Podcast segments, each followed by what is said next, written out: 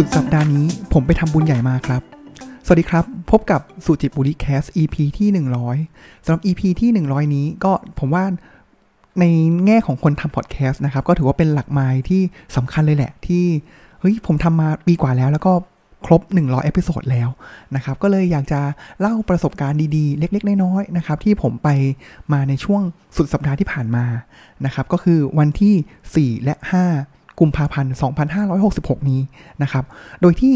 ทริปที่ผมไปมาเนี่ยผมก็ไปกับพัญญาแล้วก็แม่ของผมนะครับ ก็ไปทริปทำบุญสร้างร่วมสร้างพระประธานนะครับ ที่จังหวัดบุรีรัมย์มานะครับ ก็ไปวันเสาร์นะครับ แล้วก็เดินทางกลับวันอาทิตย์นะครับ ร่วมงานที่วัดเนี่ยก็ เช้าวันอาทิตย์นะครับ ก็ค่อนข้างใช้กำลังพอสมควรเลยนะครับ เพราะขาเดินทางขาหนึ่งเลยเนี่ยก็ประมาณ 420 กิโลเมตรได้นะครับ ก็ใช้ได้เลยนะครับ ในช่วงสุดสัปดาห์นี้นะครับทริปนี้เป็นอย่างนี้ครับก็คือว่าแรกเริ่มเดิมทีเนี่ยคุณแม่ของผมนะครับ ก็จะมีหลวงพี่ที่รู้จักรูปหนึ่งนะครับ แถวบ้านนะครับ แม่ผมก็จะอยู่แถววัดชัยพฤกษ์นะครับ ก็จะเป็นวัดแถวตลิ่งชันนะครับ แล้วหลวงพี่ท่านเนี้ยก็เป็นรองเจ้าอาวาสนะครับ แล้วท่านเนี่ย แรกเริ่มเนี่ยท่านเป็นคนกำเนิดนะครับ เป็นคนแถวห้วยอุดมนะครับ ก็อำเภอปลักคนชัยนะครับ จังหวัดบุรีรัมย์นะครับ แล้วก็ท่านก็อะมีโปรเจกต์นะครับ อยากจะระดมทุนสร้างโบสถ์สร้างพระประธานนะครับ ก็เลยที่บ้านเกิดของท่านเองนะครับ ท่านก็ระดมทุนนะครับ แล้วแม่ผมก็เป็นหนึ่งในต้องบอกว่าเป็นหัวเรี่ยวหัวแรงคนหนึ่งเลยนะครับ ที่ช่วยระดมทุนในครั้งนี้ ในทริป 2 วันนี้นะครับ ก็ไม่ได้ตรงไปที่วัดห้วยอุดมที่แรกที่เดียวนะครับ แต่ว่าเผอิญทางผ่านนะครับ ก็จะมีเราจะแวะที่วัดสองคอนก่อนนะครับที่อำเภอสูงเนินจังหวัดนครราชสีมานะครับ ก็ถ้าเกิดใครเดินทางไปเนี่ยครับ แยกมันจะมีแยกนะครับ เลยปากช่องไปแล้วแล้วมันก็จะแยกไปทางขวา เพื่อที่จะไปทางบุรีรัมย์ไปสุรินทร์ศรีสะเกดหรือว่าอุบลราชธานีนะครับ ตรงไปเข้าจากอ่าไปเส้นเข้าเส้นนี้แล้วนะครับ ออกจากถนนมิตรภาพนะครับ ไปประมาณ 15 กิโล ที่อำเภอสูงเนินก็จะเจอกับวัดสองคอนนะครับ ถามว่าวัดสองคอนเนี่ยสำคัญกับผมและครอบครัวอย่างไรนะครับ ต้องบอกว่าเป็นวัดที่ เราทั้งครอบครัวเนี่ยครับเคยร่วมกันสร้างพระประธานนะครับ อันนี้เป็นสร้างของเราเองเลยนะครับ อาจจะเป็นองค์เล็กๆ องค์หนึ่งนะครับ หน้าตักประมาณ 39 นิ้วนะครับ เป็นปางพุทธชินราชนะครับ แล้วก็ต้องบอกว่าไม่ใช่องค์พระประธานหลักนะครับ ก็ตอนนั้นเนี่ยต้องบอกงี้ครับ ผมว่าเล่าเรื่องนี้ก็รู้สึกอิ่มใจแล้วก็ทำให้คิดถึงป้าผมที่เพิ่งเสียไปเมื่อปีครึ่งที่แล้ว นะครับตอนนั้นเนี่ยทริปนี้นะครับแล้วก็การสร้างพระประธานองค์นี้เนี่ยครับเมื่อ 4 ปีที่แล้วเนี่ยครับเป็นเป็นภาพจำที่ยังจำได้ดีมาก ๆเลยนะครับต้องบอกว่า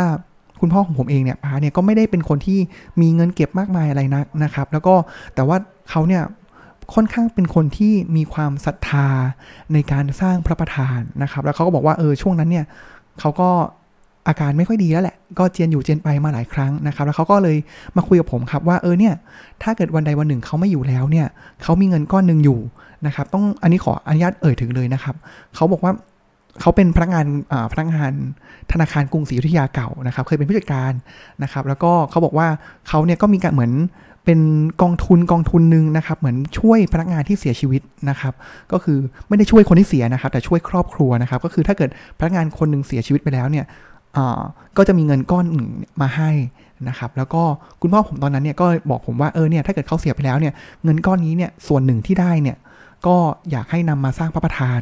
นะครับ แต่ผมก็เลยคุยกันนะครับว่าเออทำไมล่ะ แล้วทำไมต้องรอให้เขาเสียไปก่อนล่ะ อย่างนี้ดีไหม ผมก็ในส่วนที่เขาคิดว่าเขาอยากจะออกเนี่ย เดี๋ยวผมออกให้ก่อนนะครับ แล้วเดี๋ยวถ้าเกิดตอนที่เขาเสียไปแล้ว แล้วได้เงินก้อนนี้มาจากแบงก์สีนะครับ ก็ก็เอามาคืนผมก็ได้เขาถือว่าเป็นการที่ใช้เงินของเขานี่แหละ เอามาเหมือนเป็นการกดเงินสดล่วงหน้าก่อนนะครับ ซึ่งก็เลยทำให้เราได้สร้างพระประธานรูปนี้ขึ้นมาองค์นี้ขึ้นมานะครับ กระบวนการแล้วทำไมต้องมาที่วัดสองคอนด้วย ก็เป็นเหตุบังเอิญอีกนะครับ ก็คือ องค์นี้เป็นองค์ที่ 2 ที่บ้านผมสร้างนะครับวัดองค์แรกเนี่ยจะเป็นที่จังหวัดสุรินทร์วัดขามน้อยนะครับ แล้วก็องค์นั้นเนี่ย พระที่บ้านเราสร้างเป็นประจำเนี่ยจะเป็นองค์ทองเหลืองนะครับ จะไม่ใช่เป็นเป็นปูนนะครับ แล้วก็โรงหล่อที่เราค่อนข้างที่จะใช้งานเป็นประจำเลยนะครับ ก็คือองค์หล่อที่อ่างศิลานะครับ ตอนนั้นแหละผมก็รู้แล้วว่าจะสร้าง แต่สร้างแล้วไปประดิษฐานที่ไหนไม่รู้ไม่รู้จริง ๆ นะครับ วันนั้นเราก็เลยโอเค คุยกับช่างที่โรงหล่อนะครับ แล้วก็เขาก็ให้เลิกมาว่าเออเนี่ยเดี๋ยวเขาจะมีการหล่อองค์นี้แหละณวันนี้นะครับ เราก็เลยไป ที่พิธีหล่อที่อ่างศิลาลงหล่ออ่างศิลานะครับบังเอิญนะครับต้องบอกว่าเป็นพิธีที่ใหญ่พอดีเลยนะครับของวันนั้นพอดีเลยนะครับก็จะมีอีกองค์นึงนะครับที่เขาสร้างพอดีนะครับก็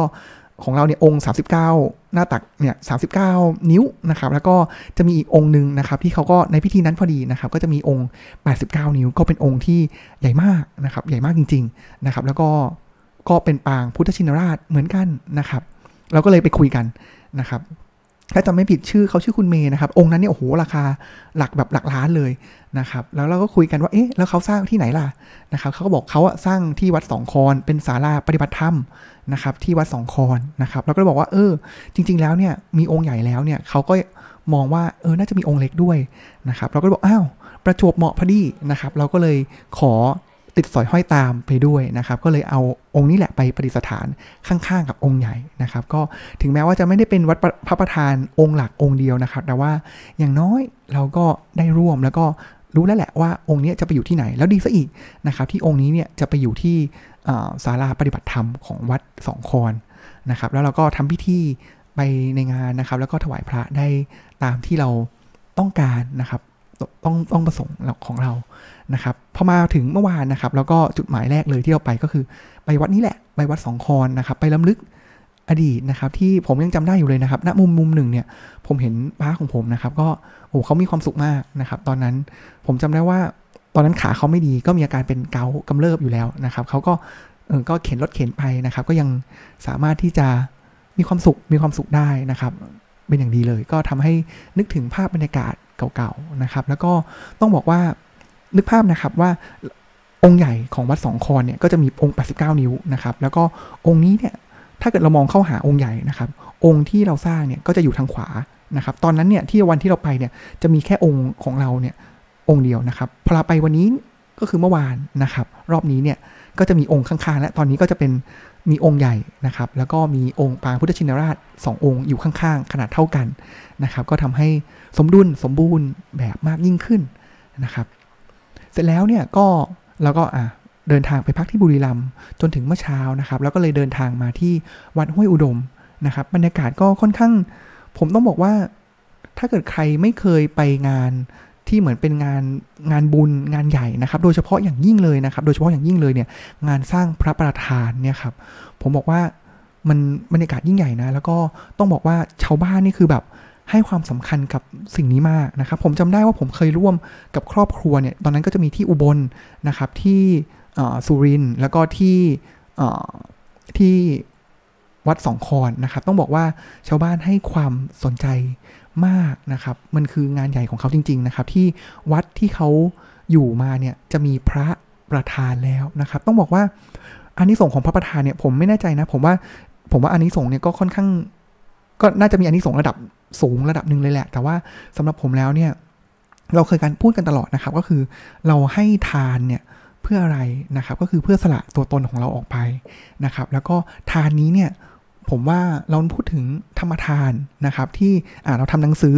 ทำเพื่ออะไรทำเพื่อให้คนอื่นเนี่ยเข้าถึงพุทธศาสนาได้มากยิ่งขึ้นนะครับ เช่นเดียวกันเลยครับ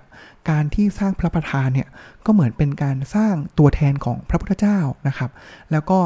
สร้างอาจจะคนอาจจะมองว่าเฮ้ยบางที่อาจจะมองว่าเนี่ยก็คือแค่ทองเหลืองแหละ ใช่ครับเป็นแค่ทองเหลืองนะครับ แต่ว่าทองเหลืองทองเหลืองนี้เนี่ยผ่านกระบวนการต่างๆ แล้วเนี่ยมันก่อให้เกิดศรัทธา มันก่อให้น้อมจิตน้อมใจของคน คนที่ไม่เข้าถึงธรรม ไม่เห็นพุทธศาสนา ถ้าเกิดได้เห็นความสวยงามของพระพุทธที่เราได้ร่วมสร้างเนี่ยมันก็เหมือนเป็นการทำให้เขาเนี่ยเข้าถึงศาสนาได้นะครับ ผมว่าผมก็มองมุมนี้แหละ แต่ว่าในเรื่องของแบบ เขาจะมีชิตังเม หรือว่าแบบบุญต่างๆ เนี่ย ผมว่าอันเนี้ยไม่รู้แต่ว่าสิ่งที่ผมรู้แน่ๆ อันนี้สงคือทำให้คนเนี่ยเลื่อมใสศรัทธา แล้วก็เข้าใกล้ศาสนามากยิ่งขึ้นนะครับ เพราะฉะนั้นก็เป็นสิ่งที่บ้านผมเนี่ยก็ค่อนข้างถ้ามีโอกาสนะครับ มีปัจจัยเนี่ยก็พร้อมก็จะทำนะครับ แต่ว่าสิ่งหนึ่งเลยก็ต้องบอกว่าการสร้างพระประธานเนี่ยไม่ได้ง่ายนะครับ ต้องบอกว่าโอกาสไม่ได้ง่ายเลยนะครับ เพราะว่ามันอันนึงเลยเป็นเรื่องของบุญใหญ่ด้วยนะครับ แล้วต้องบอกว่าก็ วัดต่างๆ ก็ค่อนข้างมีพระอยู่แล้วนะครับ ก็เป็นเกิดเล็กเกิดน้อยนะครับ ย้อนกลับมาครับบรรยากาศในงานเนี่ยก็ต้องบอกว่าชาวบ้านมาเยอะมากนะครับ มีการออกโรงเจนะครับ ต้องบอกว่างาน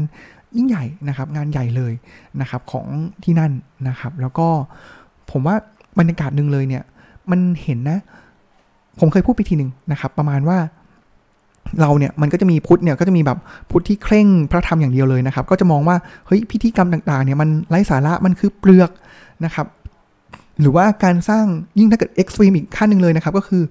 พระพุทธเจ้าเนี่ยหรือการสร้างพระนะครับจากอ่าทองเหลืองนะครับจากปูนนะครับจากหินอ่อนต่างๆเนี่ยสิ่งเนี้ย ก็คือเป็นแค่หินอ่อน มันไม่ใช่ มันก็แค่เป็นรูปปั้นอันหนึ่งนะครับ อ่าอันนั้นคืออีก extreme หนึ่งนะครับ แต่ว่ามาอีก extreme หนึ่งนะครับ อีกด้านหนึ่งเลยนะครับ ก็จะเห็นได้ว่าพิธีกรรมต่างๆเนี่ยค่อนข้างขลังทีเดียวนะครับ มีสายสิญจน์โยงทั้งงานเลยนะครับ แล้วก็ตัวบริเวณที่มีการหล่อพระเนี่ยครับ ก็จะมีพระเนี่ยพระสงฆ์นะครับนั่งสี่ทิศ นะครับแล้วก็จะมีประธานสงฆ์มีโอ้โหมีเจ้าคณะจังหวัดเจ้าคณะอำเภอต่างๆเนี่ยมาแบบโอ้โห ก็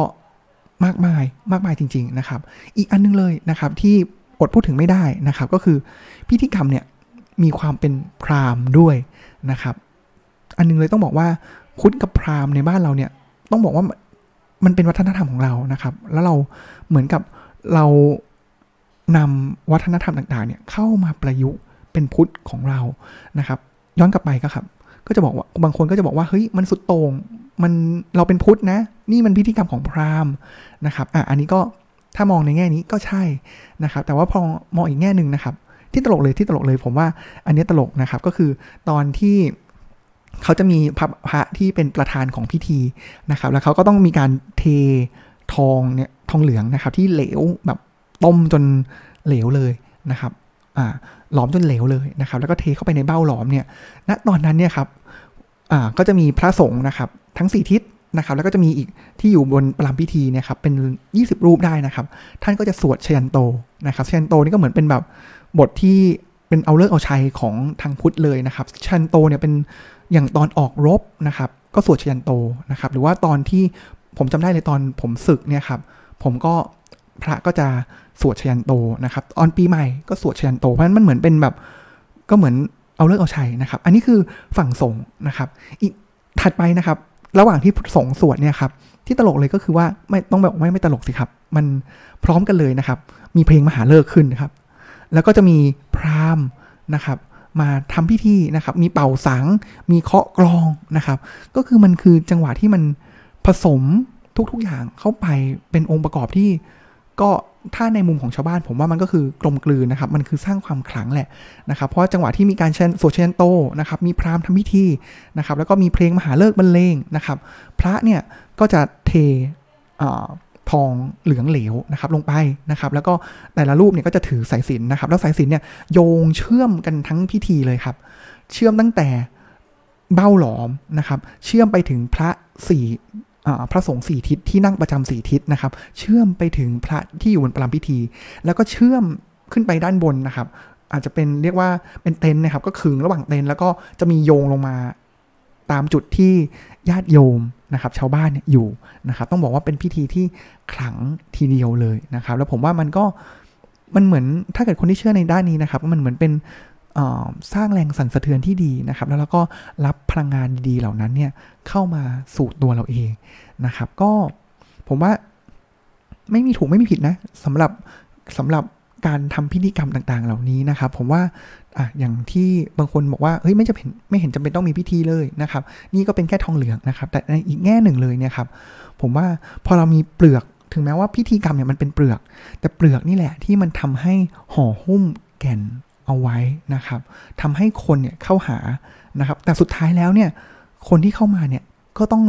ดูให้ออกนะครับว่าเฮ้ยสิ่งที่เขาเห็นเนี่ยหรือเป็นการศึกษาเพิ่มปัญญาให้เห็นว่าเปลือกเป็นสิ่งที่ดึงเขาเข้ามานะครับ เหมือนดอกไม้นะครับที่มีสีสันฉูดฉาดนะครับ เพื่อดึงให้มแมลงเข้ามาแต่จุดประสงค์ของดอกไม้เนี่ยก็คือเพื่อให้มแมลงเนี่ยมาตอมเกสรและเพื่อผสมเกสรเช่นเดียวกันครับ เปลือกพิธีกรรมต่างๆเนี่ยก็เหมือนกับเป็นการที่ดึงให้คนเนี่ยเข้ามาหาศาสนา แต่สุดท้ายแล้วเนี่ยคนนี่แหละต้องพัฒนาปัญญาและเข้าใจว่าแก่นจริง ๆ ของศาสนา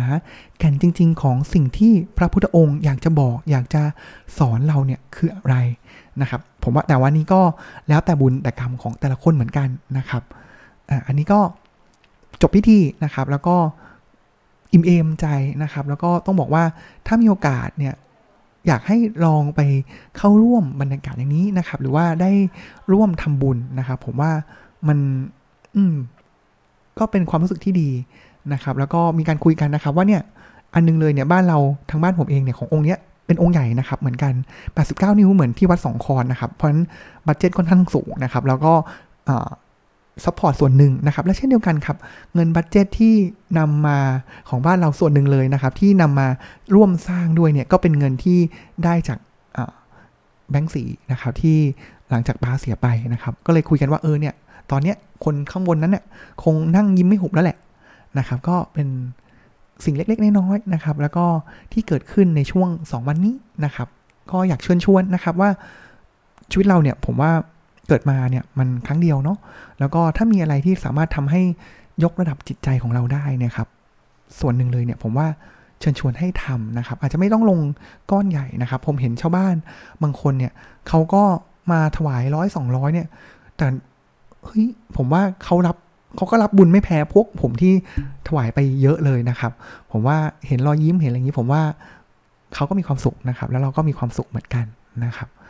อ๋อ ลืมไปนะครับอีกเรื่องหนึ่งนะครับก่อนที่จะจบ EP นี้นะครับก็จริงๆแล้วที่ตลกอีกอันหนึ่งที่ผมเจอนะครับก็คุณแม่ของผมเองนะครับก็สร้างองค์เจ้าแม่กวนอิมนะครับถวายด้วยนะครับแล้วก็เป็นองค์สีทองเลยนะครับอันนี้เป็นปูนนะครับแล้วก็สูงประมาณ 2-3 เมตรได้นะครับแล้วที่ตลกนะครับหรือไม่อาจจะไม่ตลกก็ตามนะครับ ก็คือองค์เนี้ยจะสร้างทางเข้าวัดเลยนะครับแล้วสิ่งที่ผมเห็นนะครับก็คือ พอเรามีเจ้าแม่กวนอิมมีสิ่งศักดิ์สิทธิ์นะครับชาวบ้านนะครับก็จะมีเอานำกระถางทูบมาวางแล้วก็สักการะบูชานะครับ และสิ่งที่ชาวบ้านนำมาสักการะบูชาก่อนพวกผมอีกนะครับ ก็คือขวดน้ำแดงนะครับ เห็น 3 4 ขวดเลยนะครับ ก็เห็นแล้วก็อดขำไม่ได้นะครับสำหรับวันนี้ก็ประมาณนี้สั้นๆนะครับ แล้วก็ติดตามสุจิบุรีแคสใหม่ได้ในตอนหน้านะครับสำหรับวันนี้ก็ขอกล่าวคำว่า สวัสดีครับ